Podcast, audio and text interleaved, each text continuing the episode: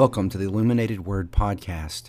Each day we'll look at a text from the weekly readings from the Westgate Church Bulletin. We will look at background material and also application of the text. So, once again, welcome to the Illuminated Word Podcast. Our reading today comes from John chapter 14, verses 15 through 24. Now, in this passage, we can think of the timeline in John's Gospel that would be important to understand what's going on here. This is the final week of Jesus. This is Thursday, the night before he'll be crucified. He has had the Passover feast with his disciples, and he's given them last instructions before he goes to the cross. So we can imagine these are important things that Jesus wants his followers to know. And he's going to talk about a very important subject, the Holy Spirit. So when we go through this reading, you're going to hear a term used for the Holy Spirit that people don't use very often, and that's the term helper. And we'll get to that in just a minute. What does Jesus mean by calling the Holy Spirit a helper? So, once again, we're reading John 14, 15 through 24. I'm going to read from the English Standard Version today. If you love me, you will keep my commandments. And I'll ask the Father, and he will give you another helper to be with you forever, even the Spirit of truth, whom the world cannot receive because it neither sees him nor knows him. You know him, for he dwells with you and will be in you. I will not always, I will not leave you as orphans. I will come to you. Yet a little while, and the world will see me no more. But you will see me, because I live. You also will live. In that day you will know that I am in my Father, and you in me, and I in you. Whoever has my commandments and keeps them, he is who loves me. And he who loves me will be loved by my Father, and I will love him and manifest myself to him. Judas, not Iscariot, said to him, Lord, how is it that you will manifest yourself to us and not to the world? Jesus answered them, If anyone keeps if anyone loves me, he will keep my word, and my Father will love him, and he will come to him and make our home with him. Whoever does not love me does not keep my words, and the word that you hear is not mine, but the Father's who sent me. These things I have spoken to you while I'm still with you. So let's think for a minute what Jesus is talking about as we break down this passage and we see the, the very core message of John 14 and John 16 revolves around the Holy Spirit. Jesus wants them to know that they will not be left alone. Even in John 16, Jesus says some strange things. He says, It's better if I return to the Father. So, what Jesus is referring to here is his ascension back to heaven. He will be resurrected after three days in the tomb and spend 40 days on earth appearing to his followers. And then he will ascend back to heaven to reign at the right hand of the Father. Now, to grasp the content of what Jesus is saying here and why it's so important, Jesus will have a role while he's in heaven. In 1 John chapter 2, we read that Jesus will be our advocate or our helper before the Father. He will advocate for us. So, what's interesting when Jesus says that we'll receive another helper, there is a first helper. Now, that word helper uh, comes from the Greek word parakletos, and that word can be translated all kinds of different ways. It has a, a wide range of meaning. One translation has it as advocate, more like a, a person that would help you in a, in a judicial situation, uh, like a public defender, a lawyer would come and, and give you your defense. And you can think about it that way. If you go into a court of law, you definitely want a lawyer. That's a situation where you really don't understand what's going on. So the Holy Spirit has that role as an advocate for us. We know that Jesus has that role, first of all, that before the Father in heaven, he advocates for us. So that, that's important. I think that we're going to have another helper, another advocate. So the way this word's been translated before is advocate, comforter, or helper. And in that range of meanings, all those are, are okay, but I think you need to hold all those in your mind to get what Jesus is talking about. So think of a public defender, someone that comes beside you in a court of law. That, that would be one way the Holy Spirit works. The Holy Spirit also empowers us and gives us the strength to get through uh, life and all the struggles that we have. We know in the book of Romans, we're told that the Holy Spirit helps us even with our prayer life. And when you're struggling and you don't know what to say, you're so distraught and so filled with pain, and you're trying to pray to God and you can't even articulate the words, the Holy Spirit takes the gobbledygook of our heart and makes it intelligible to the Father and speaks on our behalf.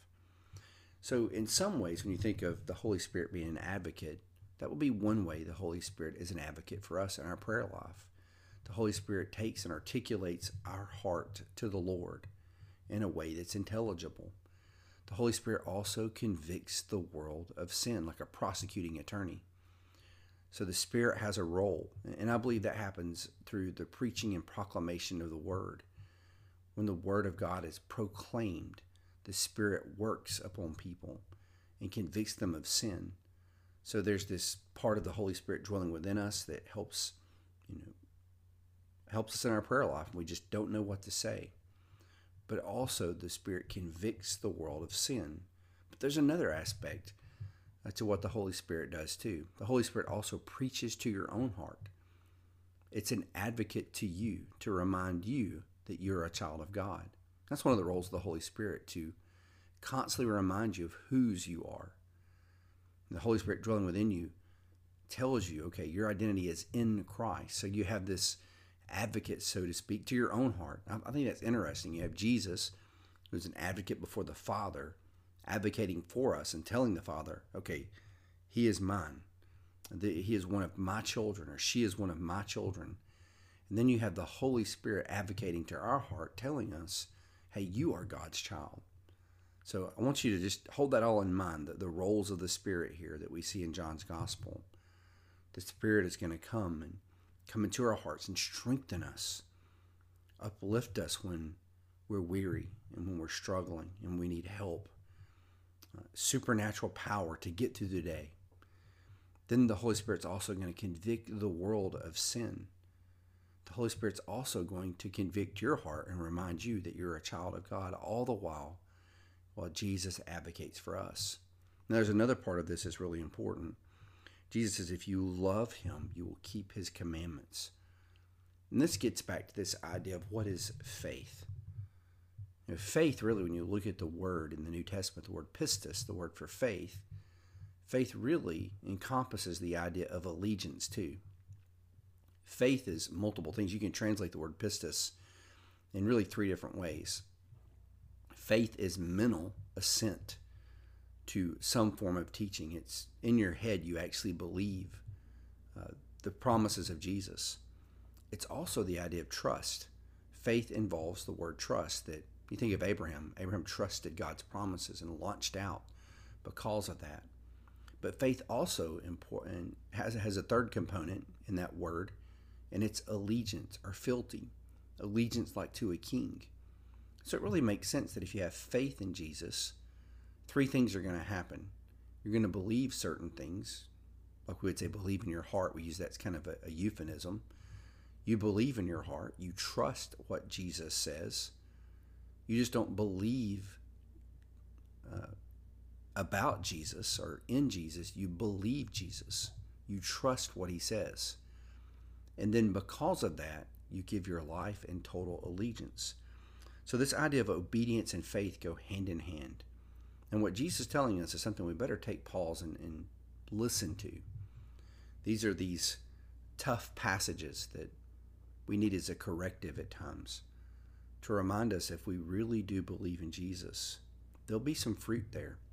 If you really do believe in Him, you're going to love Him, you're going to keep His commandments.